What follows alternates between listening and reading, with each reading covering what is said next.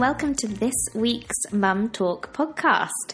This morning it is beautifully sunny in London. Happy, happy Wednesday. We are recording this podcast on the morning of the podcast release, uh, so it all feels very, very fresh. And this morning I have spent uh, a good couple of hours speaking with my beautiful friend Lisa. She has been sharing with us everything from pregnancy to her birth story to what life's like with a newborn. She is mother to a seven month old little boy and has so much to share with us. So, without further ado, I want to go straight into the podcast. I just want to say briefly again, thank you so much for all of your support for this podcast. It means the world to me. The constant responses and messages that I'm getting from you all is so heartwarming and so lovely. Thank you for all of your questions. I have inundated Lisa with all of your questions this this morning, and I think she's had a great time answering them all for you. So always feel free to pop more questions. Now, in this episode, it is it, it does get a little bit graphic. It may be that we're sharing a bit too much information for you. Lisa does describe her birth story, so have a listen, see how you feel, and if you at any point you just need to pause and maybe fast forward, then do so. Uh, but enjoy. Hi, Lisa. Hello. so Lisa and I met when we did a yin training, right? Yeah, was like yin training. Yes. Yeah, yin training, which is a really long time ago. I know. Um, but I have admired Lisa oh, all the way through her pregnancy. Absolutely amazing, amazing. Lisa taught right up until birth, literally right up until birth. Yep. So we'll get to that, but it's she's just been incredible and I admire her so much. So let's get started. So my first question to you, Lisa, is what's going on for you in motherhood right now? Uh, so, as you said, Eloy is seven months. Um, he's super fun. Uh, he's not quite uh, crawling yet, but he definitely rolls around a lot and is moving around on his hands. He is really interactive, like, yeah, really super fun little baby boy to be around. Um, I've gone back to work. Um, so I went back to work properly in January. So I'm back teaching yoga and also back with the dance company that I work for. Um, so that's been really great. Uh, we have a nanny with us one day a week to kind of help with. So I teach five classes on a Friday, so it means she looks Wow. after him on a Friday, so I kind of get them all in as much as I can. Um, yeah, and like life's good. Like it feels like we're in a bit of a pattern, in a routine now together, and yeah, he's really fun. We're actually on our holidays tomorrow. We're off to France Oh, uh, for five days. So yeah, I'm really excited. Um, so yeah, like life's really good. Like it's been tough, it's been struggled, um, but now I feel like we're. It's funny. My other half, Alvaro, said to me the other day, like, "Oh, do you think we're out of the thick of it now?" And I was like, "I'm sure there's going to be another twist coming very soon." I was like, "But let's just enjoy this easy, easier ride at the moment because yeah, it feels good right now. He's really great." oh, so amazing. France. Will this be your first holiday with baby? No, Eloy's been so. Um, my other half is Spanish, so he's from Barcelona. So when Eloy was, oh, five weeks, six weeks, I think we went to Spain to go and visit um, parents and family and stuff. Uh, so he's been to Spain twice now. We were there for Christmas as well, and then also I was in Norway. Um, teaching yoga for the British ski team. Oh, wow. Um, so I took Eloy with me to go. It's really funny. I taught um, 38 men yin. It was amazing. Oh. I was like, I've never seen so many men do yin yoga before in my life. It was hilarious. Um, so yeah, so I took him to Norway as well then. So he's quite a well travelled little baby. Yeah. Um, so yeah, so then we're off to France for our holidays tomorrow. So yeah. Oh, how lovely is that? Oh Yeah. my goodness. Oh my goodness. The British ski team. I know, yeah, it's That's good. so It's really cool. cool. It's really, really good. My brother um, used to be on the British biathlon team. Okay. Um, so yeah, it's the British biathlon ski team that I was teaching. Okay. Um, so and now he's a coach for them. Um, so before they went out for the last Olympics, we did a I did a two ten days I was out there for Oh, and wow. taught them like four or five classes just to kind of so we were just looking at um, how to create more flexibility and more balance and stuff like that. So we're doing lots of utkatasanas and things Yeah. like that, and balancing on one leg, and and yeah, because it's the same kind of weight bearing that you do on Yeah. skis that you do in yoga. So it was just a different mentality to use, and And also with biathlon, I don't know if you know, but they ski cross country and then they have to shoot at targets. Oh, wow. So it's a lot about breath control. So I was teaching them Ujjayi breath just to see uh, in different pranayama breaths, just to see if any of those might help with sort of regaining their breath back, so that then they can be precise when they're shooting. So, Wow. so yeah, it was cool. It was good. That's incredible. wow. Well, there you go. Amazing. So, how is it travelling with a little one? Oh, so As you're quite experienced. so when they're teeny tiny, it's easy because they just in your arms and they feed and they sleep, and because they're in your arms, they just love sleeping and it's all fine. Um, now that they're a little bit bigger, uh, there's a little bit more entertaining that's needed. Um, so yeah, so when we went to Nor, when I went to Norway, I travelled on my own as well, which was quite quite apprehensive. I was quite nervous, um, but he was good on the way there. So I ended up feeding him on the flight, and then he slept in my arms, and then he woke up like half an hour before the flight was finished. So we were playing, so that was fine. On the way back, I made the mistake of having him in the carrier and whenever he's in that, he just falls asleep straight away. And I couldn't, didn't see that he'd fallen asleep till I got on the flight, and I was like, oh no, he's gone to sleep. oh, no. So I obviously had to get him out to wake him up, and then he was awake through the entire Oh. flight, which was super intense. Like, luckily, the air hostess sort of saw me, and she was like, "Oh, there's a free row at the back that you can go to." Like, yeah, the air hostesses are amazing. And then later on as well, she could see that he was obviously needed heavily entertained, so she was like, "I'll take him for ten minutes, and you can sit and have a cup of tea."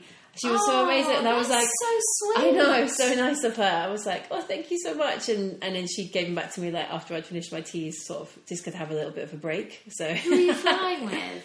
uh, KLM, I think. Oh, big up KLM. Well yeah, done. yeah, it was good. It was really good.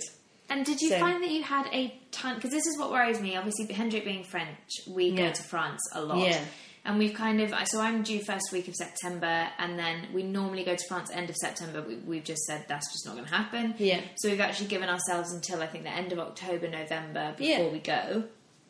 But I am kind of apprehensive about like that first travel because it seems like there is so much you need to take with you for a baby. Yeah, I mean, we so we made the rule of like not taking nappies with us, obviously in the changing bag, but then just we were when we were in Spain. There's plenty of supermarkets that you can buy them there, so just like saving space on that.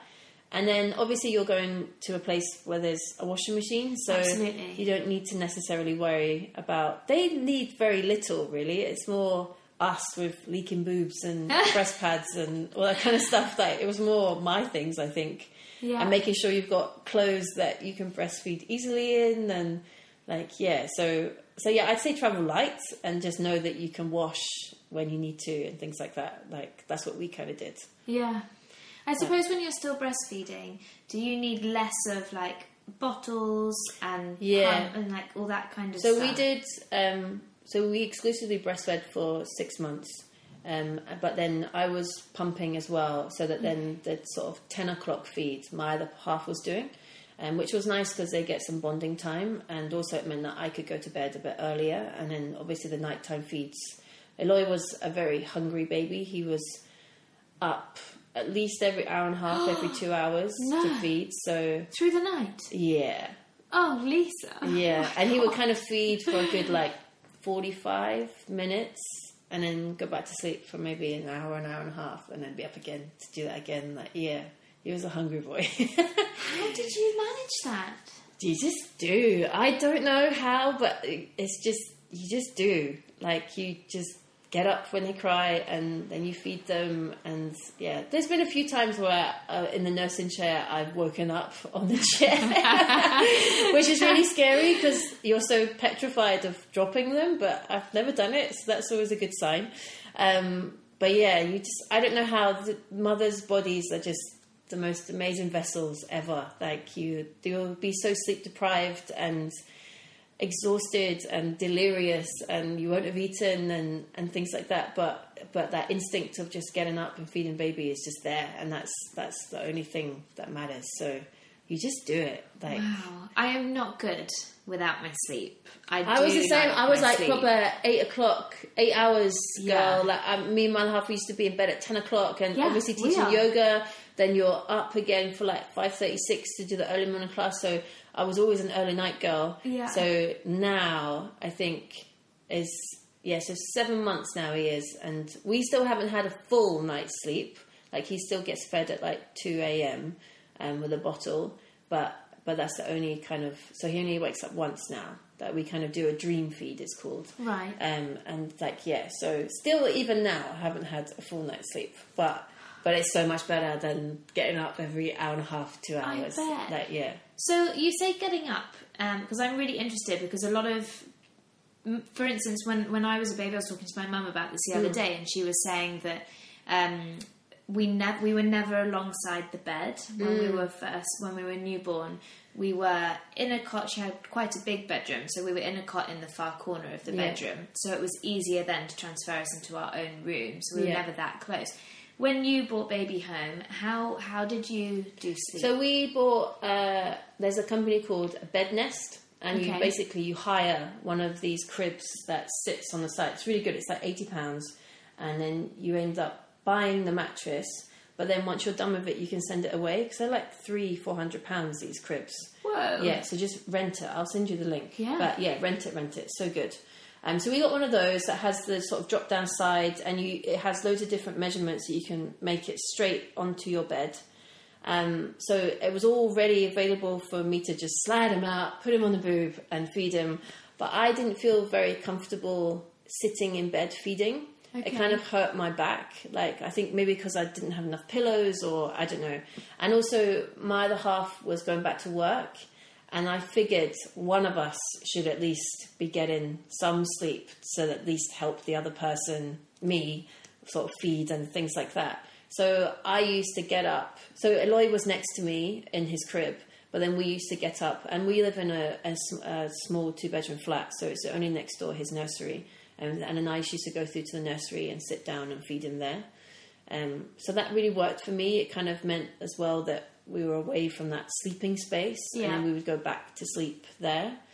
Um, but also, we moved him into his nursery quite early. We moved him in at like four months. Oh wow. Yeah, just to kind of we sort of had the bed nest next to us just in case, but I mean because we were feeding there all the time, it kind of made sense. Yeah. Um, So yeah, you really were up and down throughout the night. yeah, yeah. That's why kind of sleeping on the nursery chair kind of works sometimes because Yeah. he'd wake up and I was like, oh, just here, that's fine. Put you back on there. Did So- you get a specific nursing chair? No, we bought one on eBay that looked nice. Oh no, it wasn't. It was Gumtree, I think. And I was because I'd seen like rocking Yeah. chairs and all this stuff, and I thought they were so ugly. and I just wanted like a nice chair with good arms and a nice tall back, so that Yeah. I would have support. And then and yeah, I, it cost like twenty five pounds. I Oh, think. wow. Yeah, and then it's not it's not the most attractive check print, so I just got a nice throw and put a pillow on it, and yeah, it's totally fine. We didn't spend money on things like that. Like, No. Yeah. It's crazy, isn't it? How uh, Nick and I were talking about this yesterday, but it's crazy how much money that if you want to, you can Yeah, spend. totally. When actually, you don't really need to. No, and I totally get that. You know, some mums they they want to do that, and that's completely their prerogative, and that's great for them. But I'm a freelance dancer and yoga teacher. My other half works in wine, and he's very successful, and it's really great. Um, uh, but we just didn't have that kind of disposable income to Yeah. sort of. We just bought a flat in Barcelona last year as oh, well. amazing! So it was like we'd we were being so grown up all of a sudden we'd bought a flat and we're pregnant. Oh my god! like Yeah. Um, so we didn't have as many savings because we obviously put it into the flat. Um, so yeah, so it was kind of doing it as cheaply as possible. We were really lucky. Like uh, I've got quite a lot of friends who have had babies, so we got quite a lot of hand me downs and Amazing. and stuff like that, which is amazing. Go to them because they've always got it in the back of their cupboards and they want rid of the space, Yeah. so they want the space back. Um, so yeah, so they were happily to give over and. And as I was saying to you earlier on, like I did a lot of shopping on eBay. Um, you can buy bundles of clothes for like five pounds for newborns. That I just did a really hot wash when it arrived, and then folded it and put it in the cupboards, and it's been fine. Like, and because people buy you clothes, like people love buying cute little outfits and stuff like that. Like my mum is always buying Eloy oh. outfits, like she's obsessed, and like yeah, my brothers as well. So we've been really lucky that I've never really needed to buy new things that yeah we just bought off eBay. Well, that's what I I remember. Like this is really funny. I got to a point when you're feeding at night that I would just be scrolling through eBay and being like, "Oh, I'll just buy that." And at one point, there was all these packages arriving. And Alvaro was like, "What are you doing at night?" And I was like, oh, "I don't even remember Oh, buying so this." funny. Like, and just like, yeah, I ended up having to take the app off my phone and then just like not having a bit of an eBay rest. That's So, so yeah. funny. Nikki was saying that with Taya, her first, um, she they had like a whole wardrobe already for Taya, and she was like, we probably used a quarter of that stuff. Yeah. Yeah. So it's- we Eloy was because so Eloy was two weeks premature and I wasn't a very big pregnant person. So he was very small. Um, and uh, so we didn't have many clothes. Everything was massive on him. Even now, so he's seven months, he's still in three to six month clothing. He's kind of three months behind. Yeah. Um, so it's funny, like some of the things that we bought for him.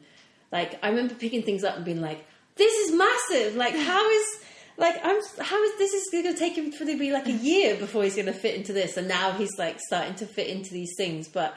But yeah, it's good to kind of have like a range, I suppose, of things, but make sure you have things for small, small as well, because Yeah. they're they're so tiny when they come out. You have no idea how I just small can't they imagine.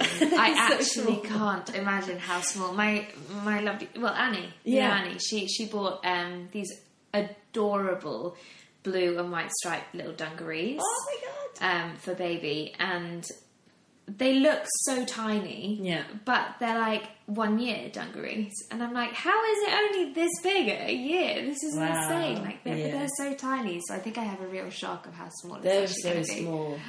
They're so small when they when they come out. Yeah, they're tiny. I mean, they have to be. Please be small. Yes, exactly. My half has, has a huge head. Like his head is so big, and I was like, "Oh no! Like what have I done? Like why have I picked you as my partner?" But then Eloy's head's very small. But now it's getting really big. I was like, "Oh, thank God! It wasn't when I was giving birth to you."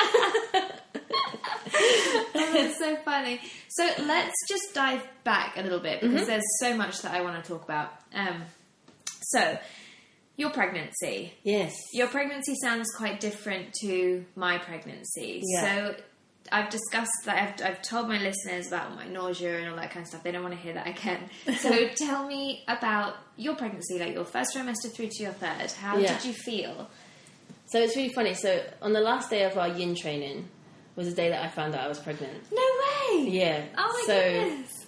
I remember telling Ruth because we were doing our exam together, and we were doing. She had like I looked at her sequence. She had like twisted roots and everything, and I was like, oh my goodness. But the thing is, we'd done two weeks of yin training, and I've been twisting away Yeah. in psychodia and all those poses, like, and yeah. So so I sort of said to her, I was like, oh. I had told her before that uh, we were trying, Yeah. um, and I was really apprehensive. Like I sort of told my other half, I was like, "Oh, I'm doing this, my exam tomorrow, and I, I don't want to let my, my friend down because I want to make sure I do the sequence right for her." But like he was like, well, "You're kind of going to have to tell her," and I was like, "I know, but it's so early. Like I didn't really want to." How but far along were you when you found out? oh, like I think I found out really, really early, like maybe four or five weeks. Yeah, me too. Like yeah, and it was quite scary finding out that early. Yeah. Um, and the only reason why, so we've been trying, and the only reason why we checked was because it was my birthday that weekend, and we planned to like go out and like have have a big night kind of thing, and sort of like a last kind of blowout, last kind of party. And then Alvaro said to me, "He's like, oh, you should just check." And I was like, "No, no, no, I'm sure it's nothing." And then and then I checked, and I was. And I remember, like, I put the test like on the on the sideboard and sort of walked away. And then came back to her and I was like, I was never going to be pregnant. And I looked and I was, and I just was like, and it's like burst into tears. And then Alvaro was just looked at it and he was like, no way. And I was like, and then he had a little bit of a cry. And I remember we just both like sat on the couch, like, so we're not going out this weekend. Like, just like, okay, what are we gonna do now? Like, yeah, Cake was so, a movie. yeah, exactly, exactly. But um, but yeah, so I found out then. So throughout that last day was like this kind of excitement and nervousness of of everything. Um, and then yeah, my pregnancy was um, pretty easy. I'm afraid. Um, I didn't have any nausea or anything like that. I was. I felt like I was a fake pregnant person. like I just felt completely normal. Um, so I'm a cyclist in, in London, and my other half, as soon as she found out I was pregnant, was like, no more cycling. And I remember there was one day where I was, I must have been about seven or eight weeks pregnant, and I was just going to needed to go down to like the shop, and I was like, oh, just jump on my bike, he'll never know, kind of thing. And then when I came back that evening, I had a little bit of spotting. And I was like, oh my God. And I'd sort of read that if you cycle, sometimes it can jiggle things around and it's not so good if you're in your first trimester. Um, and these are all things like, yeah, they're, they're just things you read and like take them at your own kind of thing. So I'd read that and been like, oh my God, like I've put my baby at jeopardy, like, oh, it's this really bad. But then, like, so I sort of made this confession to my other half, and I was like, I'm really, really sorry. Like, I've got a little bit of brown spotting in, in my knickers, and I'm, I don't know if that's really bad or whatever. And I was like, but I got on my bike today, and I'm really sorry. I told you I wouldn't. And he was just like, no, it's okay.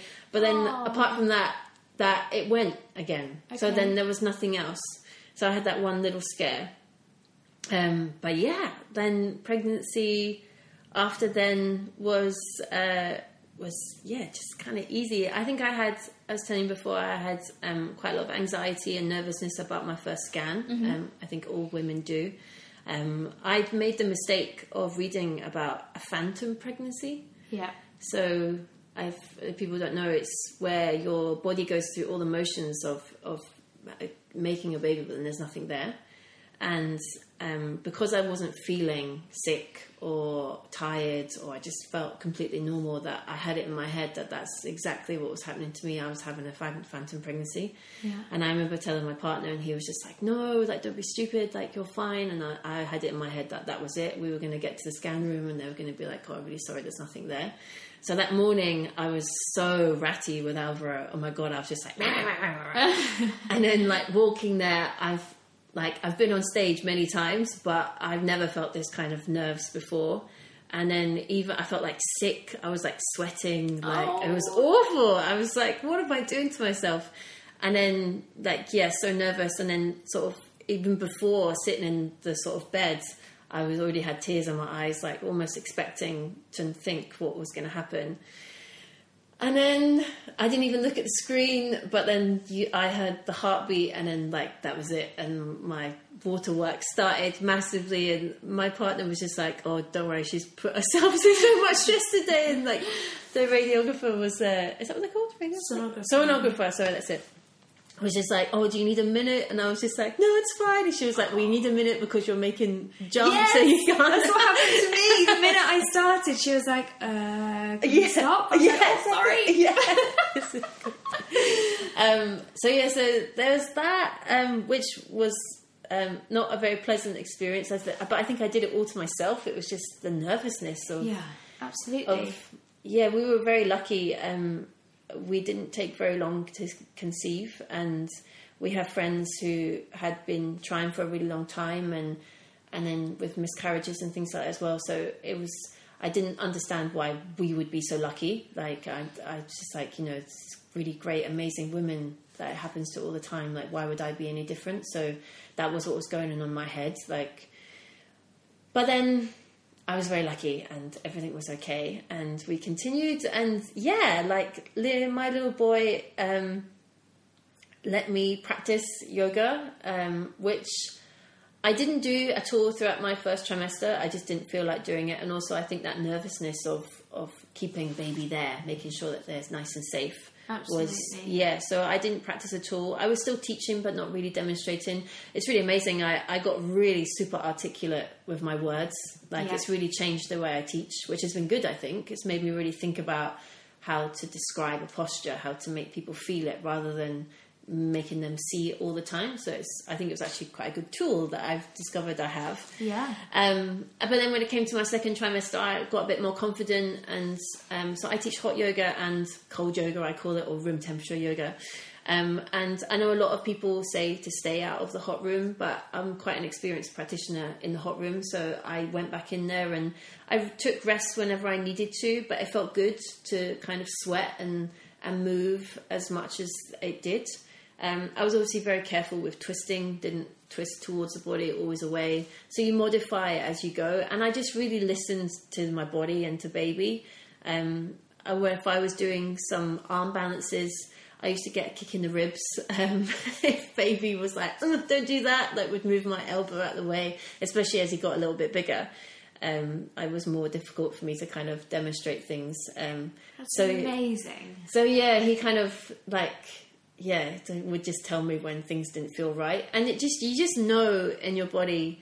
Um, being pregnant as well, I think you become so aware of your core and not like the core, your abdominals, but like just like your center of your body and and how things feel and especially at the beginning, like have you felt any flutters yet? Have you Not yet. so you're, but you're on alert, aren't you? Yeah. You're like, when am I going to feel it? Yeah. like, so, so yeah, you're very in tune with the body. So just really taking that time to listen and Yeah. and yeah, doing what feels good. Like I went to a few pregnancy yoga classes and we just ended up sitting around breathing. And I hated it. Like it would just make my hips seize up.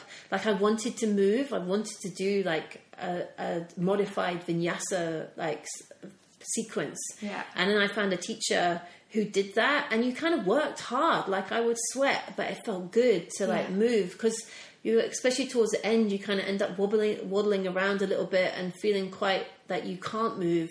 So yeah, to move felt good for me. And I know that everybody's very different. Some people want to be still, and that's amazing for them. But But I think yeah, like my my prenatal classes that I teach, yeah. I get a lot of assumptions of are we just going to sit around breathing and Yeah. like learn I how call to it toad breathe yoga. and toad yoga. Where you like sit on a bolster and you just kind of like breathe. Toad yoga. Yeah. And I think that's important at a Yeah. certain stage, but you got to strength. Like we go through a lot Yeah. for childbirth, and Yeah. you've got to be strong for it. So I'm exactly the same as the teacher that you went to, and Yeah. my classes are to strengthen the body and to move and Definitely. breathe and Yeah. find strength not only through movement but through breath. Yeah. Um, so I think you know if you go, listeners out there, if you're heading to a prenatal class, because I know that it's recommended a lot to go to Mm. Yeah. prenatal, isn't it? It's everywhere. Do prenatal yoga.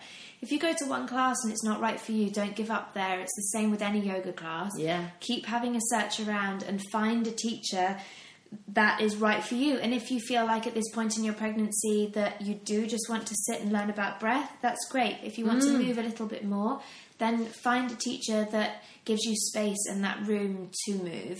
Um, so yeah, keep keep keep at it if it feels right in your body. Yeah, there's also some really great um, YouTube Yeah. pregnancy yoga classes and things like that as well that Yeah. are amazing. And then you don't have to leave your own home; you can Absolutely. just do it on your own in your living room, which feels good. Yeah. Because yeah, sometimes leaving the house doesn't feel great. No. did you find you did inversions in your pregnancy? I did. Did you? I did. I have a really great picture of me doing a headstand in my like the day before I gave birth. Oh my god! Yeah. yeah. That's so funny. yeah. How did I- it feel?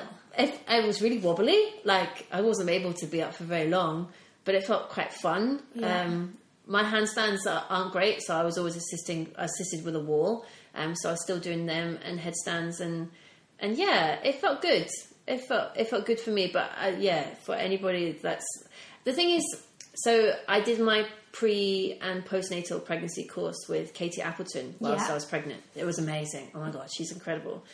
And it's not twisting is not great for baby, but being upside down is okay. It's only if you fall over that's Yeah. when it's not okay. If you hurt yourself or baby, so it's it's not necessarily being upside down is is the problem. It's yeah, as I say, it's just the the falling. falling. Yeah, I find that in most, it, it is the same in most things, isn't it? Yeah, Like, exactly. Do Yeah. anything you do, like it's okay, but just don't fall. yeah, Yeah. exactly. But so so so yeah, so I did I did invert, um, when I was pregnant, and yeah, just because it felt good for me, and Yeah. that was okay. It has felt. I've done a few headstands, which have felt really nice and really secure, and it takes a mm. bit of pressure off, doesn't it? And Yes. it does feel quite nice, mm. and especially because my and I know this probably sounds really weird, but my boobs were the first thing that.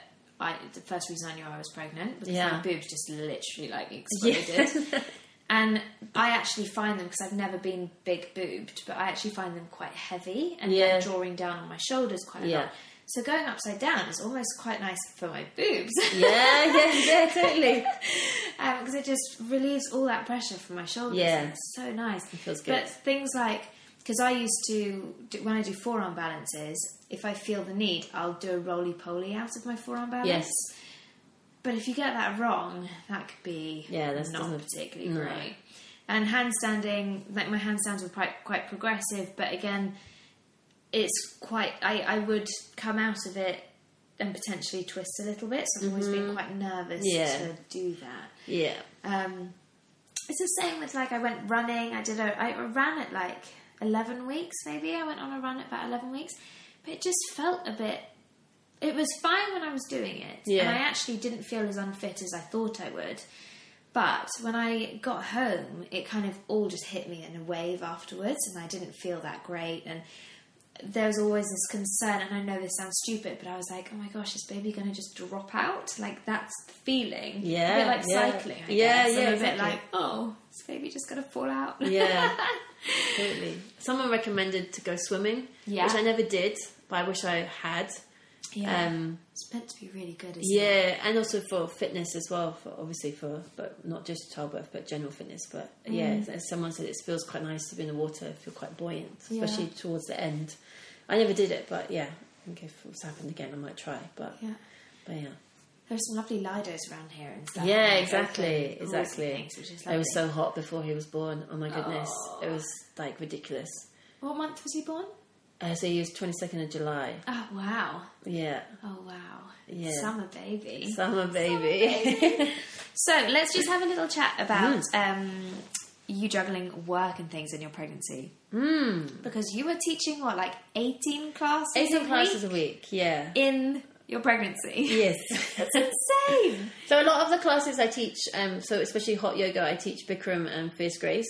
So they aren't demonstrating. That's Okay. it's just sitting and speaking. Um, they I hardly demonstrate with those classes at all. So it's quite easy being pregnant to sit on Yeah. a podium and, and talk to people. Um, so that was quite good. And predominantly, I was teaching quite a lot of hot yoga that, then because of it felt easier for me. Um, and then my other classes, yeah, the early morning ones were good. Um, felt good. It was more the evening ones. I, I just would get tired during the day. I was like the queen of naps. Oh my god, I missed that about being pregnant and like having lunch and then having like a good half hour, forty minute nap. Like I found that forty minutes was like the maximum I could do. Twenty minutes was like good. Yeah. But if I could get forty minutes, like that was like I'd got a whole night's sleep and Really? like totally recharged and yeah. I'm quite lucky as well. I can kind of sleep anywhere, so I go to a park and just like lie down on, a coat and then just like go to sleep and then wake up and go and teach again. So, so yeah, I was I was really lucky. I was eating loads though. You have to keep refueling, especially with teaching. Um, yeah, and I suppose the travelling in between classes. So I teach in Brixton, in Notting Hill, in Oh, East. London, in Hackney. So it was it was a travelling in between, and because I wasn't cycling anymore, which is probably good because I probably would have been more tired. But getting on tubes and buses, like, it can be exhausting. Yeah. Like you kind of forget actually how travelling feels Yeah. and um, and it's funny because I had my baby on board sign, but like I only put it on towards the end of my pregnancy because I kind of felt like oh I can stand up like it's fine, but then actually I should have sat down a little bit more. Um, so wear your badge, guys. Wear your badge and take your seat. like take your seat because you probably won't get a chance again. My sister was saying to me yesterday, she was like, I want to get you a badge for baby on board badge. I was like, I don't want to wear one of those yet because I'm barely even showing, and I just want to like, I don't need. But if you're yet. feeling nauseous and things like that, it's probably when you most need it. oh my god, the tube makes me just really want to vomit. Oh, Oh, it's awful, especially like when you end up going backwards, and I'm like, oh my god. Oh no. Oh my god. I was on it yesterday to go to Clapham and I was like, oh my goodness, I really, really feel sick. It was awful. Oh no. poor thing. God. So, oh my goodness. So, did you not. So, you worked literally up until birth. So my last class finished at eight fifteen on the twenty first of July, and then Eloy was born at six o'clock on the twenty second. As in 8.15 in the evening. Yeah, And he was born at 6am in the morning. six a.m. in the evening. 6am in the Yeah, evening. So, less than 24 hours after you stopped work. yeah. So he was two weeks early, um, and uh, yeah. So do you want to hear? How I would love to hear. So, if you're happy to share, Yeah, of course, Tell yeah, us about yeah. this experience. Like, what went down? So Don't hide any details because no, so I finished if you're teaching. listening now, maybe yeah, sorry. so I finished work, and we was Alva and I were celebrating. So we went to Poppy's and got fish and chips, and we had fish and chips to celebrate. And uh, I think I had a glass of prosecco as well. We And like, at this "Yay!" point, you had no feeling that you were no, going to go into labour. no, Everything nothing. felt everything, everything felt completely normal, fine. Like yeah. So and then we went to bed, and then so all during the nights. Have you got up to pee yet? all the time. Okay, so this gets worse, obviously. Oh, so I got up at like 4 a.m. and I walked into the bathroom. This probably sounds really gross. Um, and then just like this kind of flush of water kind of came out of me and like landed on the floor. And I kind of looked down and was like, did I just pee myself? Or I kind of looked in and I was like, oh, it doesn't really look like pee. And I was like, oh, it's okay. And I kind of like mopped it up and then went to the pee and then went back to bed and then just went back to sleep because I didn't feel anything, didn't think anything of it. And then, so the next day, my partner and I were meant to be going to Edinburgh. So he was going there for work. Um, and then I was going along for the ride, really, and also to visit some friends and family. And uh, so we were getting ready in the morning, and like all morning, I just felt that this little kind of trickle kept like feeling like it was kind of escaping from me.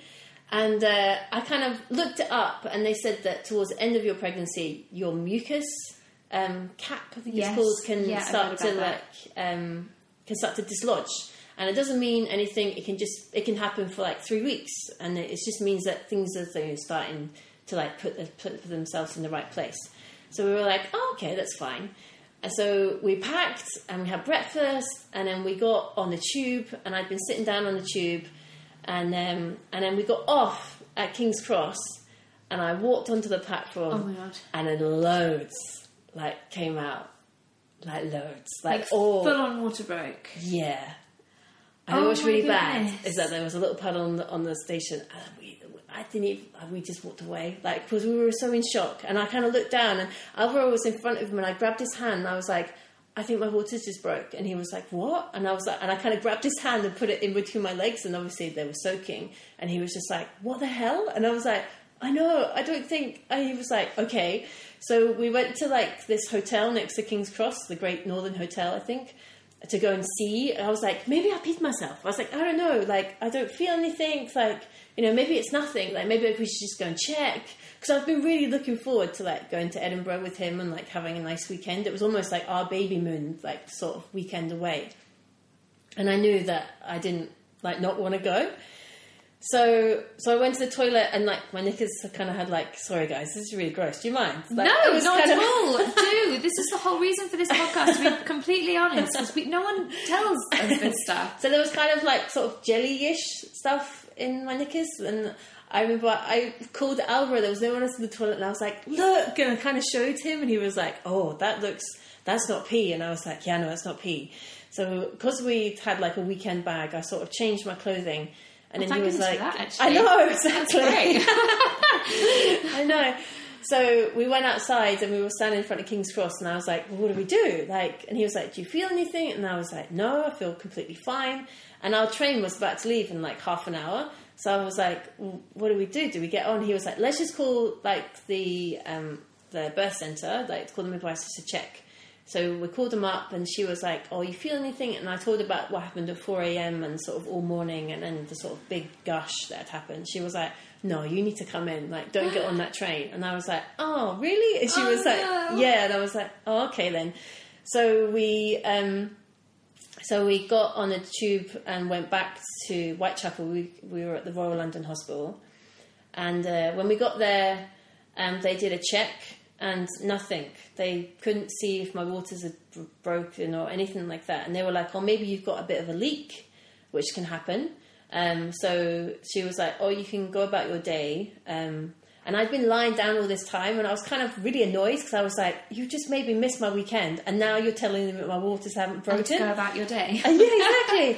so, because I've been lying down, and then when I stood up, like more came out of me, and I was like, "Hang on, hang on, hang on, come back here, like come and feel now." And she felt, and she was like, "Yeah, okay, your waters are definitely broken." So I was like, "Okay." So she was like, "Go about your day, go home, like go and get your bag ready." She was like, "Go for lunch, um, and yeah, hopefully I'll see you again before my shift's finished."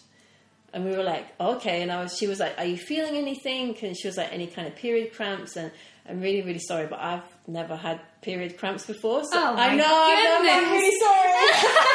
so I was like, no, I don't think so. Like everything just feels like fine and normal. So she was like, oh, okay. Well then, you know, make sure you try and get some rest and go for lunch and whatever. So we were like, okay. So we went back home and we kind of got my bag ready and we were like, oh, let's go for lunch. My friend Sarah um, had said to me, as soon as you feel anything happen, just walk, get walking. Right. And uh, and I had it in my head that that's what I wanted to do. So we ended up. So I live in um, Whitechapel. So we ended up walking down to Spitalfields, and we went to one of our favourite restaurants for lunch. And we had lunch there. And probably like halfway through lunch, I went for the biggest poo of my life. Like, oh my god! Like, and I came back, and I was like, "You okay?" And I was like, "I think things are like start." Because I've read before that Yes. like that's like your body kind have of like a final getting release, getting you? ready to like not poo again and poo out a baby kind of thing.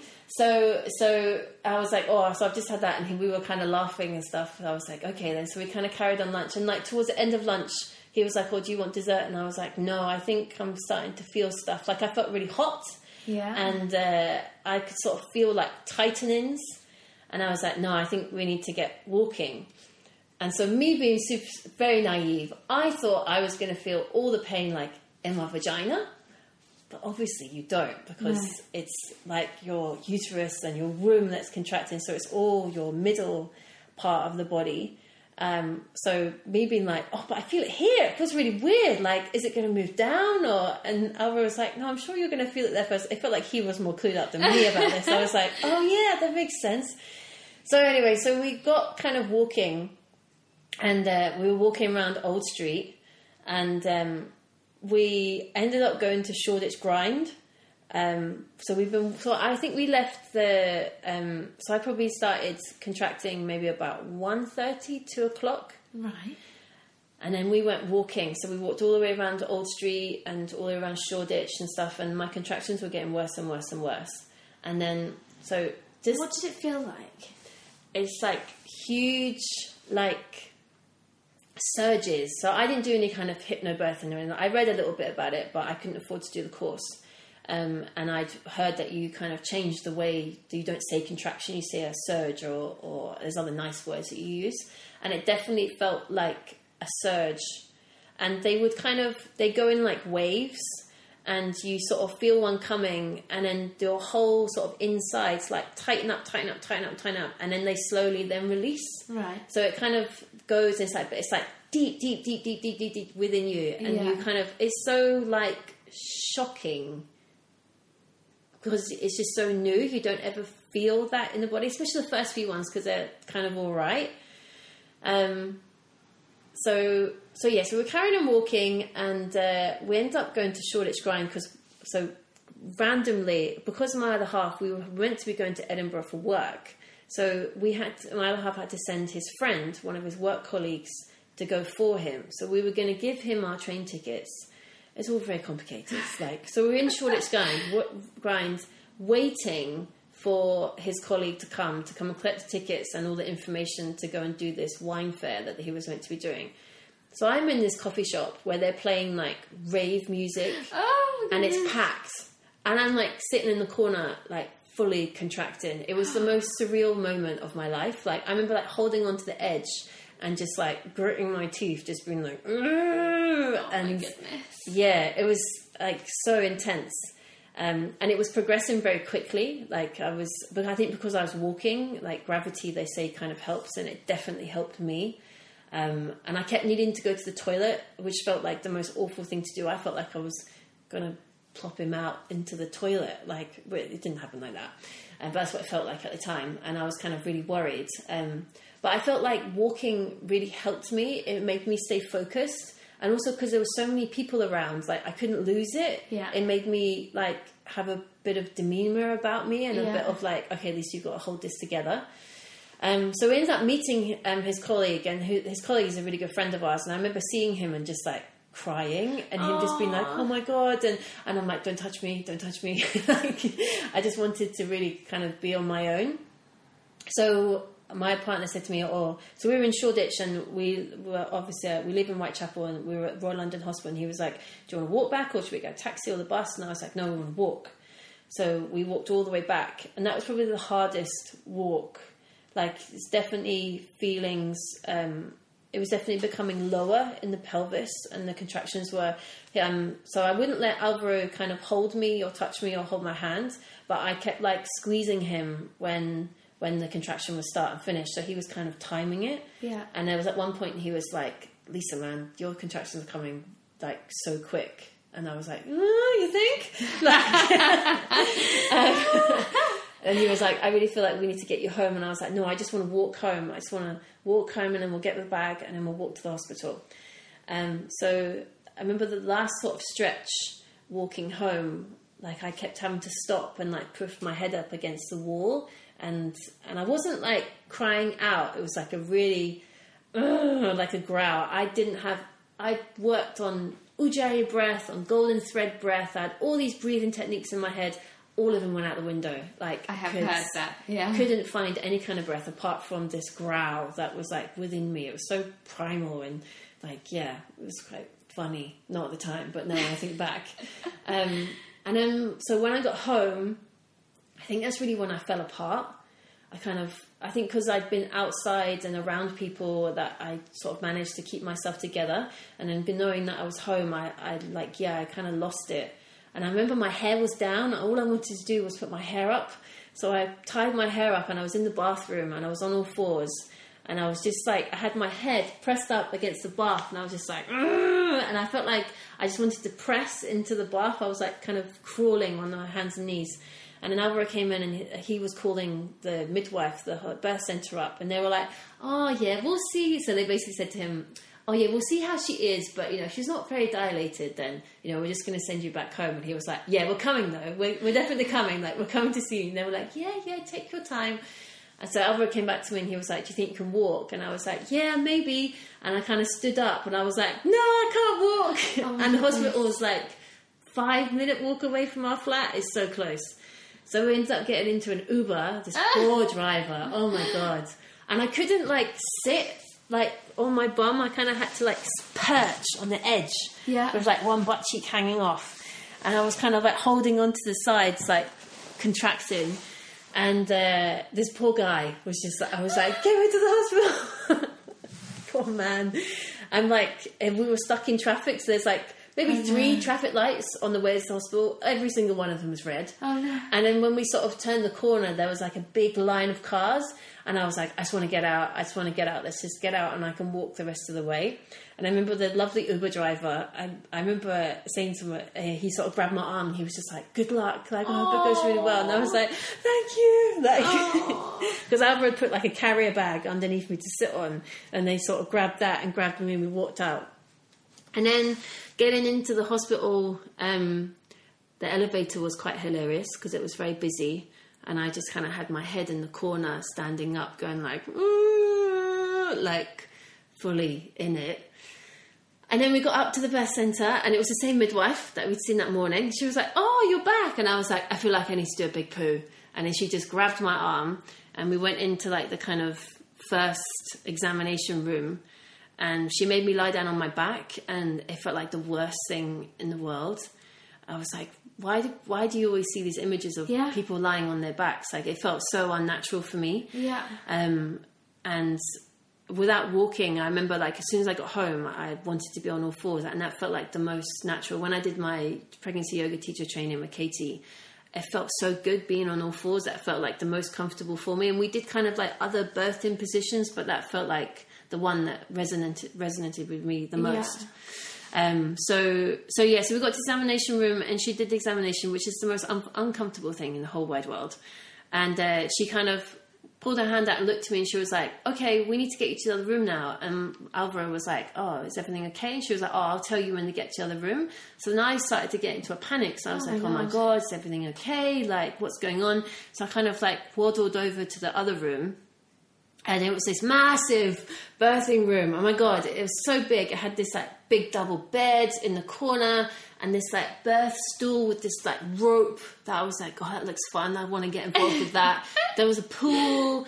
There was like um, the kind of other apparatus for like when baby's born, and then there was this mat in the corner that she was like, go go sit down on that mat or go and get on all fours on that mat. And I was like, okay. And she was like, and then Lisa, on your next contraction, push. What? And I was so like- soon? Oh my goodness. I know. And she, I was like, what? And she was like, baby heads is there.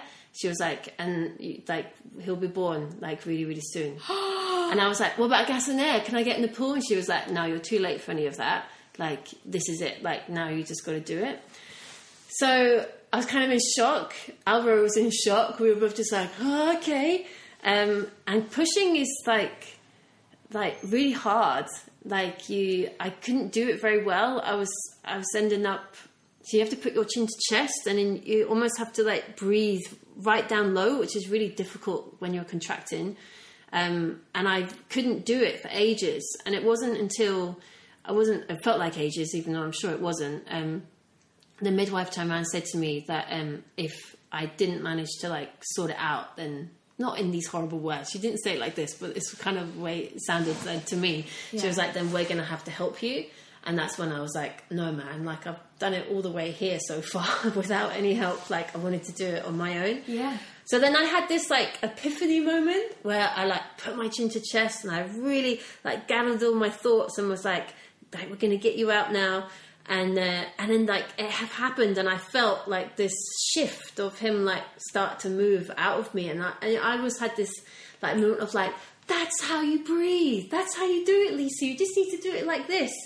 And then remembering that sensation and then yeah I think it was maybe four or five pushes later and then he was out. Oh my goodness. yeah so i arrived at the hospital i think at the birth center at maybe 20 past five and he was born at six o'clock what? yeah Oh my word. Oh my word. and i have a very positive like and don't get me wrong, it was still hard. Like it's funny, my my my Alvaro talks about it and he's like, "Oh, it's so easy for her," and I'm like, "Hang on a second, Hang it was on, still yeah. pretty hard." But I do understand that like there are many complications for other women, and I feel very grateful that I had the kind of birth that I had, and it feels nice to be able to tell a new expecting mum about a positive story because when when I was pregnant, all I got was a lot of negative stories. So I think it's right to hear good stuff as well. That it it's can. so refreshing to hear Yeah. something that nice that doesn't make Yeah. childbirth sound like the scariest thing in the world. Exactly. Because I was really apprehensive about it and very scared, and I had no birth plan. Um, the plan was there was no plan. That was my kind of attitude. I think that is a good plan. Yeah, I knew plan? that, like, I didn't particularly want to be induced. I'd heard that that kind of made things speed up a little bit too quickly. Um, and I think being a yoga teacher and dancer, I wanted to to let my body do what it had to do at its own course. So I knew I kind of didn't want to do that. Um, but I think when you get into these situations and the medical teams are telling you to do stuff, it's for your own good. So of course, like I knew in my head that if if I was in danger or baby was in danger, then yes, of course I was going to do those things. So I knew about all the different options. I thought it sounded quite fun to be in a birth pool. Um, but then I'd also heard that that can sometimes stop contractions if you go in too early. So that was like a, oh, it sounds fun, but maybe not. Like, yeah. So I kind of knew all the ins and outs or, or a version of the ins and outs of all the options and was just like let's just see what happens on the day really and kind of went in with that attitude which helped i think and just yeah so yeah that's that's, That's him. incredible. So when you got home, yeah you were obviously expecting to have two weeks to prepare everything. Yeah. So Eloy, obviously being that early, he slept in a in a wash basket and a drawer for the first. Which nights. just goes to prove you don't need a grip. you don't need a crib. just He get a didn't drawer. know exactly. The wash basket was better actually because it was a bit deeper, and then you could pick it up and carry it around. It was Yeah. much better. Um, yeah. So so we were quite unprepared in the thing. So it was like I think the second I was only in hospital for one night, and then they let us go the next morning. Um, and I think that the sort of evening we were like on Amazon, like quick, we need to buy some stuff, like all the kind of bits and bobs that we hadn't got yet. Mostly big stuff, like we'd had the pram and and the kind of big crib, but it was more the Bednest that we didn't have the one that sleeps Yeah. next to me. Um, so it was more that kind of stuff, and then yeah, obviously all the gifts and things like that, which was amazing, came to us and stuff, which was good. So so yeah. I want to tell you about something that I did. So, and it's a bit alternative. There is, uh, so I did a shamanic. Um, it's called the rite of the womb, Right. and it's basically a blessing for your womb. And and it's uh, I can't remember the verse.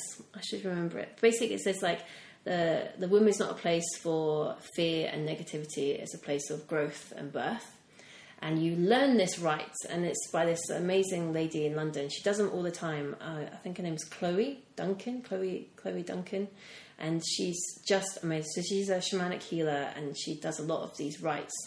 And um, so I went to one, being pregnant. I went with my friend Tess, and it was the most beautiful evening I've ever been to. Um, I was the only pregnant person there, um, and there, there was uh, maybe 15 women there, and we learnt the rites, and you learn it on yourself, and then you receive the rite and give the rite to like six or seven other women. And it's this really beautiful evening where you like touch other people's bodies, and like as women, we're so tactile, and Yeah. it just felt amazing to like be in a room with that many women. It's incredible.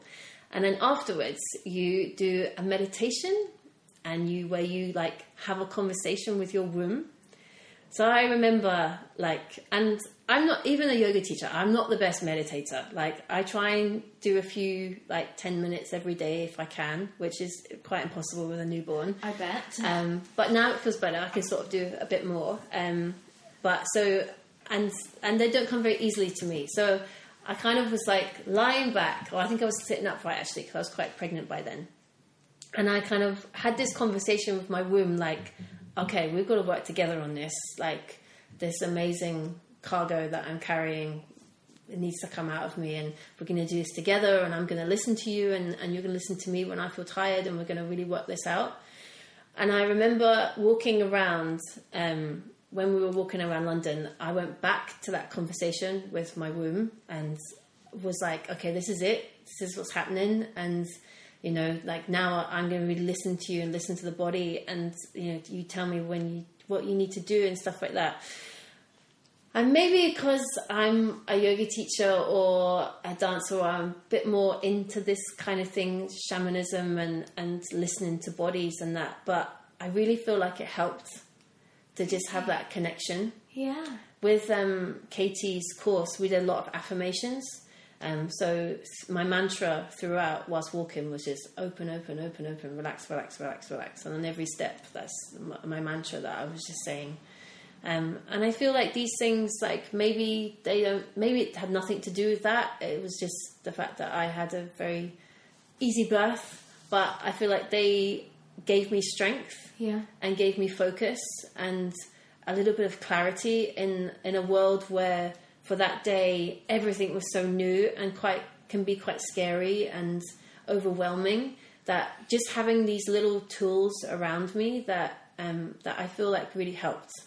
So yeah, I you take what you want from it, but it was something that I feel like I would like to give on to other pregnant ladies that you don't yeah, if it doesn't resonate with you then that's cool, but it definitely felt like it gave me a little bit of strength and power to like It sounds amazing because I have to say one thing that I've been struggling with, and I, I think I talked about it in my previous podcast, was feeling connected to Yeah. baby and to my belly. See, it's not even. I don't really feel like I was connecting to baby. I felt like I was connecting to, To my to my womb, to me, to me. Yeah. Yeah. which is so weird. Like, amazing. isn't Yeah. like really creating a safe haven for yeah, baby. exactly, and Yeah. and also knowing that like that when baby's gone, you then need to protect that again because your body's like done so much work, like creating a brand new person. And all those, have you got that app at the moment that's telling you what you're doing right now? Yes. Oh, it's so Yes. amazing. I remember like one week I was like, today I'm making kidneys, like this Yes. week. it's so cool. It's amazing. I And had it's just no like- idea. Yeah, and just like all the things that our bodies are doing that we have absolutely no idea about. Like we're sitting here, but your body right now is making this incredible human being, and it's like it's so sacred and so beautiful that we need to be really thankful and grateful for for ourselves. Like yes, there's that love and that connection to baby, but but then you know when baby's 18 and they leave leave home, then it's just us that are left. So it's like regaining that love for ourselves and and yeah, being humble and grateful for that. That I really kind of yeah, it felt good for me to do that. God, that sounds amazing. That sounds amazing. I definitely want to look into that kind of side of things a little bit Yeah. more, and because and it's something that I didn't think I would be interested in. No. And I remember when I sort of got to that chapter, I was like, with Katy, being like, oh yeah, affirmations, oh, love yourself, blah, blah, blah.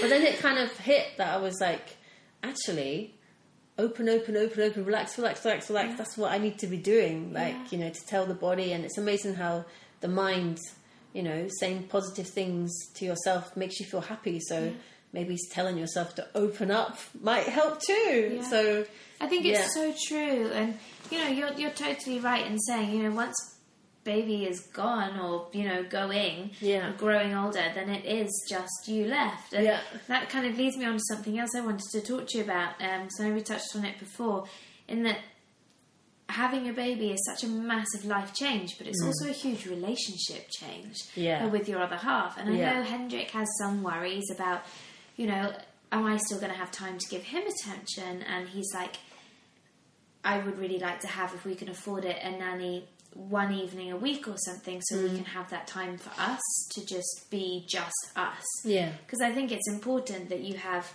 your family unit, but then you still have what Yeah. created the family Yeah. unit, you and your partner. How have you found that with your partner? So at the very beginning, I think, and I don't think Alvaro will mind me saying this, but I think he really struggled.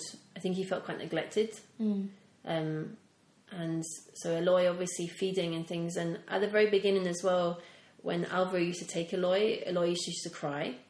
And he'd sort of say like, oh, he doesn't like me. Like, you know, he, he cries when he's with me. And I'm like, it's because he can smell milk on me. That's it. It's not that he likes me more. He just, he just wants to be fed and it was kind of having to reiterate things like that like of course he loves you like it's just because he's tired and just mm. because you don't have milk and that's all it is um, but then also us as a couple um, was tricky i sort of struggled with um, so breastfeeding i didn't massively love um, I, it, it was so exhausting having someone on you all the time. Like, don't get me wrong, I adore my son, I love him to the moon and back, but like there, there was a point where he was cluster feeding, and that just means they feed all the time.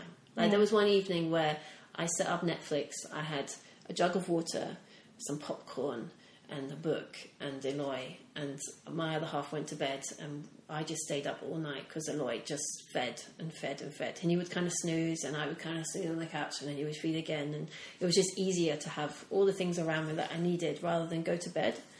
So it can be really exhausting, and it kind of really gives you this. Um, like you don't get your body like it's just someone on you all the time and sometimes you don't get to shower so you feel quite smelly and maybe like covered in milk or so i didn't necessarily feel like i wanted any attention from alvaro um, which was hard for him. I think he wanted to show me love and give me cuddles and kisses and stuff but i just really wasn't interested And I remember we sort of ended up, we didn't have an argument, but it was a heated discussion about him feeling like I was putting Eloy first in front of him.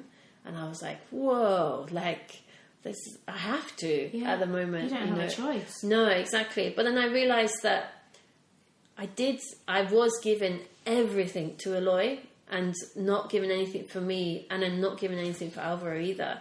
And it was a bit of a lesson of like, I needed to save a little bit back, a little bit back for Alvaro so that when he came home from work, that yeah, I could give him a cuddle and a kiss.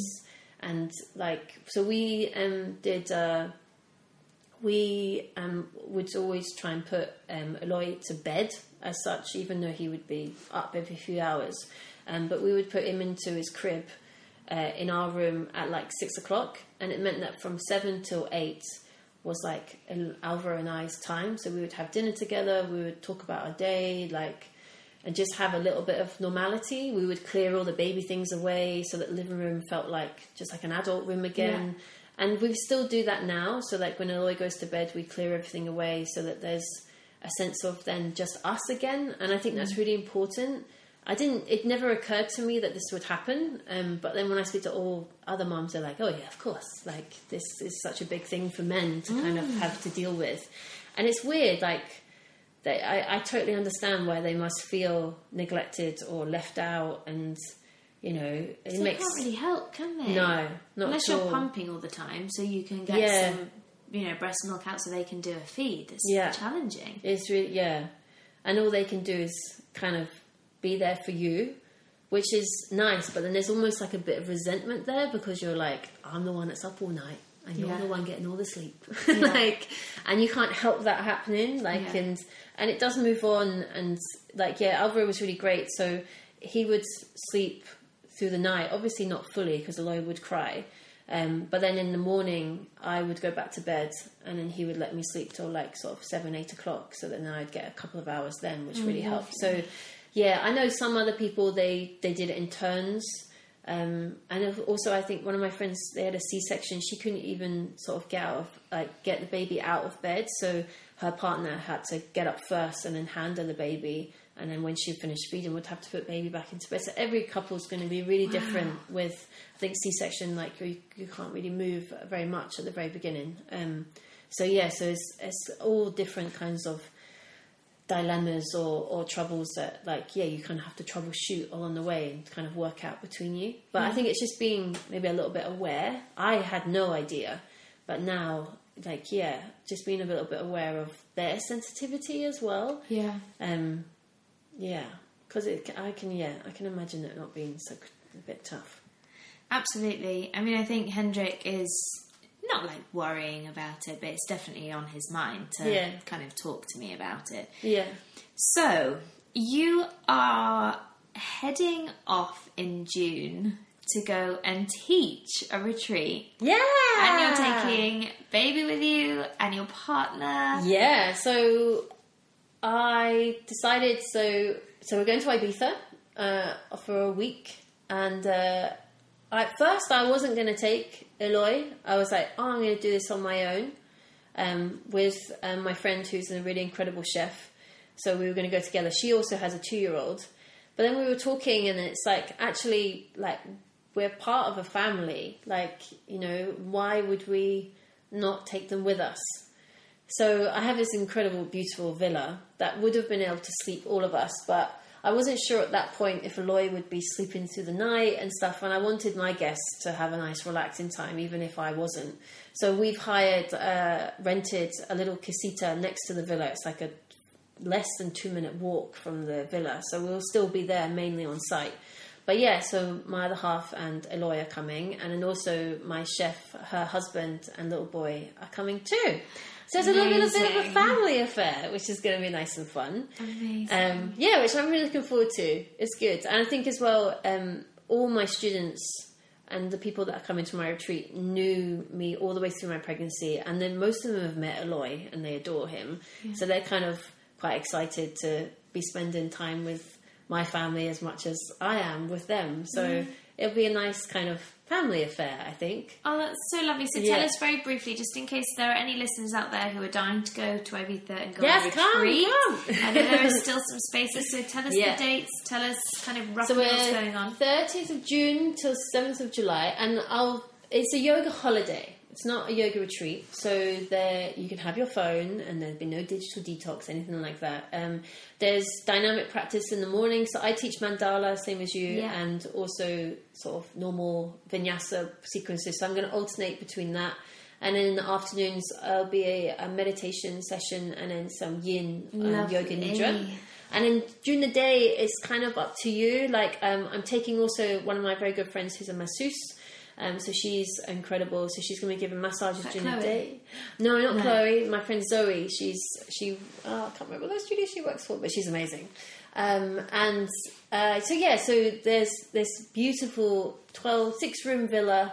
Um, that has an amazing pool and sun Oh. lounges and outdoor eating area, and it's right near the beach, so there's easy walking distance to the beach and beach, and there's bicycles there that we can go out and explore, and Es Vedrà is very close by, so Oh my god, I want to come. come. oh, no, you'll be very busy. I'll be a touch touch prego. yeah, exactly. But yeah, it'll be fun. It'll be fun. Oh, amazing. I'm running a retreat in July, which will be my last retreat, but it is mid July. And I am kind of thinking, wow, I am actually going to be huge probably by then. But it is very chilled. It's like same thing, like a yoga holiday. It's a long Yeah. weekend. So it should be pretty nice and relaxed. That's But good. That's going to be my last one that I do. That's nice. Yeah, I wanted to do one in my pregnancy, but because I did my trainings, I, I did those instead. Yeah. because I was worried I didn't know when I would get to do another training, so I Yeah. was stuck them all in as much as I could. Um, so yeah, so but definitely doing one this year with possibly one autumn equinox, maybe. Ooh, Um, amazing. Yeah, so we'll see, we'll see. Oh god, how exciting! Okay, so can you believe we've been talking for like well over an hour? Have we?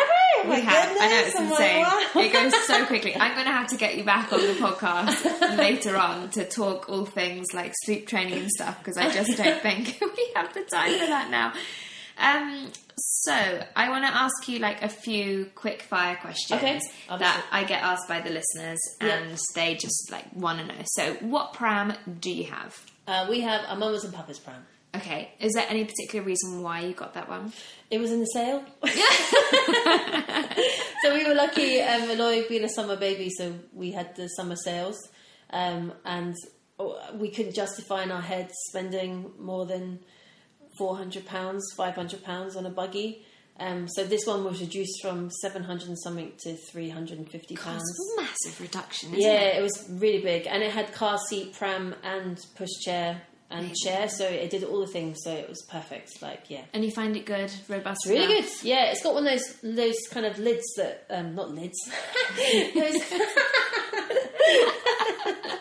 There's sort of sun shield. It's like an armadillo that goes all the way down. Oh, wow. So at the moment, it's really good. So when he's sleeping, he can be fully covered. So you don't have to worry about those umbrella things, Yeah. parasol things. You don't have to worry about one of those. Yeah. So that's been quite good. That is handy. And do you travel with that, or do you take something different? We travel with that. We travel with that. Yeah, it does everything. And we made sure, um, obviously living in London, some buggies are too big for buses and we don't drive. So it was important to make sure that it was small enough to go down bus sort of aisles and stuff like that. I didn't So even think about that. Yeah. That is something to bear And in light mind, enough to get on and off tubes and everything. And yeah, so it's something, yeah, you need to. Interesting. I hadn't Yeah. Mm. thought about that. There you go, London mums. Make sure you check bus widths.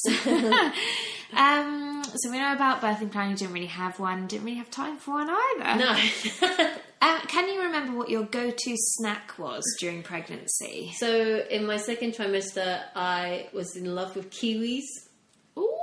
Yeah.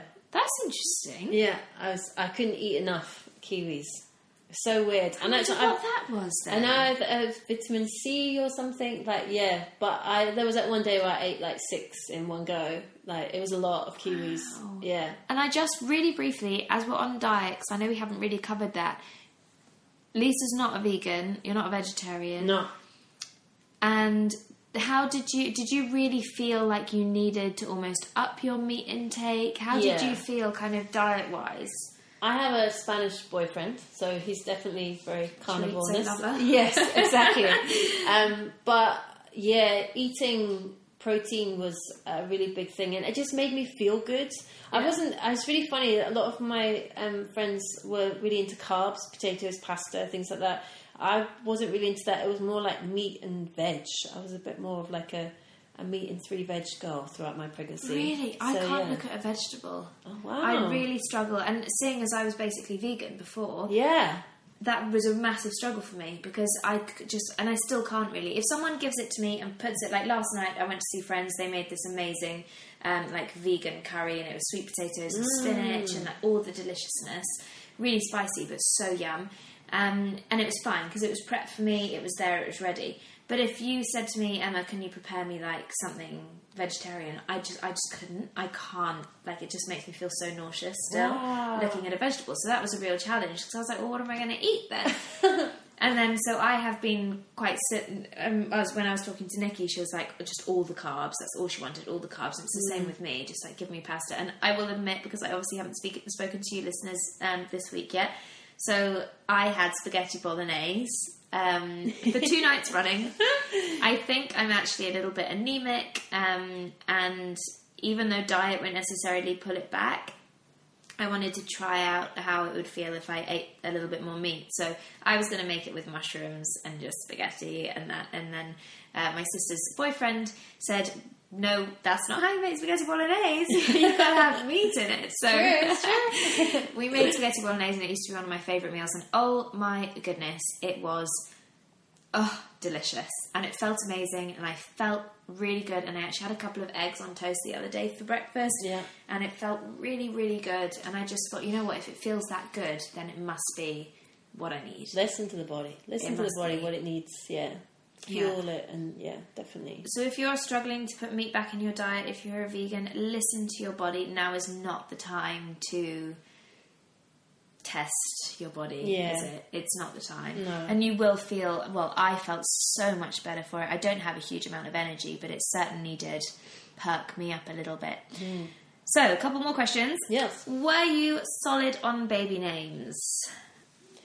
Yeah. Did you find out if it was a girl or a boy? No. Oh, it was a surprise. It was a surprise. Oh. And it was really nice as well because Alvaro told me he got in there before the midwife did, Oh. which was really nice. Um, yeah, so obviously having a Spanish boyfriend, we wanted something that my half of the family would be able to say. So no Jorge or Jose or Juanito or anything like that. Nothing like that. Um, so, and yeah, we didn't really want, I didn't really want anything English. Yeah. I wanted it to be a Spanish name, and then Eloy came up really early. So we were in um, we were in Norway together when we first found out we were pregnant, and uh, we we decided our names then. Really? like really, really Wow. early, like before the twelve week scan. Like we we sort of had Eloy in our head, and we played around with some other names, and we had a couple of girls' names as well. But uh, like Eloy and one other girl's name, that I'm not going to tell anyone, just in case No, we have another case, one and then we have a girl. Um, but yeah, so we kept it a secret from everyone because it was more. Um, it's, if you say someone's name and then someone goes, "Oh, really?" Like we didn't want to hear that, so so yeah, so we didn't end up telling anyone. But we, we had the names from quite early on, and we didn't know anybody else with that name. So No. and it's such a cool spelling as well, E L O Y. So I really liked E it. L O. Oh, it's Yeah. beautiful. Yeah, it's nice. It's beautiful. Yeah, and it's Catalan as well, which my other half is. So yeah, it felt good to have that, and his side of the family love it. It's Yeah, I bet they do. Yeah. Because we're struggling to find something that sounds good in English and in French. Yes, yeah, Because when it's said with a French accent, that kind of chucks out a whole bunch of English names. yeah. So yeah, we're finding that a bit tricky, but we are going to find out. So it'll we're not going crazy right now about struggling. Yeah. Oh, you're going to find out at sex? Yay! Yeah, we are. I actually have it in my phone from that private blood test because in that blood test they can draw from your blood the baby's DNA, Oh. and then they test the DNA and find out what gender the baby is. so I actually have it in an email in my phone. But Hendrik and I we want to be together when we Right. find out. Okay. Um. So yeah. Oh my god, you're good. I I know. to do that. Everyone said that. They're like, you're so good. And I'm like, well, I don't want to face Hendrik's wrath. That's true. And also, he's got the email on his phone as well, and he's like, "No, I'm not looking. I'm not looking." I actually Okay. wanted to look to see if I had any blood work in there that would say whether I was anemic or not, but I just thought, you know what, I only have to wait till Monday, which is only a few more days away, and then we can look together. Do you have an inkling? I really think it's a boy. I really think I'm carrying a boy, but then it could be my mind because I have kind of wanted a boy. Okay. I mean, I'm happy, obviously, with a girl or a Yeah. boy, but I don't know whether my mind's just been completely convincing me that it's a boy when Yeah. it could really be both. Hendrik would really like a girl, so you know we're totally happy with Either, yeah. either. Um, but I babies. just feel like it's a boy, and whenever I look at the scan photo, I'm like, it's definitely a boy. it's definitely a boy. How could that possibly be a girl? Yeah. So, I ended up don't like know. thinking it was a boy and then getting really paranoid. I was like, what if it's a girl? Then the poor little thing's going to think that I thought it's a boy. And then I got into my head that it was a girl. And then, like, yeah, no. But you I can't do right, can you? You can't No. do right or wrong. Like, you know, I'm sure it'll change. Maybe I'll feel like I'm carrying a, a girl at some point. I have no idea. Um, okay, so is there anything you bought or felt pressured into buying when pregnant, which you wish you hadn't bought now, or even when not pregnant? Because I know you didn't have a great deal of time. So I bought loads of muslins, okay, which are still sitting in the packet. I've Oh, never that's used one. I don't even know what you use them for. So- to wipe spit and baby so? Eloy, so Eloy hasn't ever puked. He's oh, like Oh, wow. digestively, he's been really great. Like he's never been a pukey baby. We were very lucky as well. He's not had colic or reflux. So, like yeah. So I, I mean, I had a few out that I did that thing where you put it over your shoulder and. And then I was just like, what is this for? so I have loads. In fact, I'll bring them for you because I have like a massive packet that are still in the packet. I haven't even taken them out. That you can have. They're just like white cotton muslins that, yeah, no. I don't know why I bought so many. I went to Mothercare and I was like, oh, yes, I need lots of those. And grabbed like three packets of like 12 and Yeah. never used them. How So, funny! yeah. Isn't that fun? Is there anything else like that that you think? Oh, I didn't really need that. nursing tops. Nursing tops. Yeah. So I first when I started um, breastfeeding, I would use a shirt, but then mostly being at home, it felt okay. But then when you're outside, it feels a bit revealing. Yeah. And then my friend was like, just do the vest top with a top over the top. Oh yeah. Okay. And then you can pull the top up and just pull the vest top down and then breastfeed, and then you're kind of covered there. That's Yeah. the best way. Yeah. And I bought this like top that had flaps and things you pulled down, and I got myself in such a tiz that I said I don't use it. wasn't very good at that. Oh, snaps um, everywhere. So yeah, I was actually just looking at your dungarees because I was wearing dungarees yesterday, and they're great, aren't they? Yeah, I, I wore these a lot when I was pregnant. These are just from eBay. I think they were a tenner. Like You can just like take one side down, yeah, whap it out. whap it out. Yeah, get used to whapping it out. Oh my goodness. The best thing I think anyone should buy you or get yourself Yeah. is this. Uh, it's like a towel apron. Right. So it's a towel, but then you put it around your neck so that when you pick baby out of the bath, and then at the bottom it has like a hood, so you, you put baby to you, so you don't get wet, and then you put the towel hood over the head, and then you can carry them. Best gift ever. Such a good gift. My That's friend got a us. I know. gift. Because then you, otherwise you just get soaking. Yeah. So yeah, that's That the a great right. Any of my friends listening, a towel apron thingy, Yeah. pretty please. oh, that's amazing. Well, it has been incredible, incredible talking to you. Thank you And so much I me. know we haven't covered even close to anything that I wanted to cover today, so this is going to have to happen again if you're keen I'd love to to. do I'd it love again. to. Yeah, definitely. Um, but thank you so much. Is there anything else you would like to say to the listeners before we end? I guess just like with my pregnancy and my birth, that there's it's my version, and everybody's really different, and to not do the things that I've done because I've said like yeah, just listen to your body and know and trust your own intuition. I think when you become a mum, your intuition is so heightened that just listen to it, listen to yourself, and you're right. Like yeah, just listen to yourself. There you go. And on that note, thank you so much, Lisa, Thank again. you. And thank you so much for tuning in yet again to Mum Talk Podcast.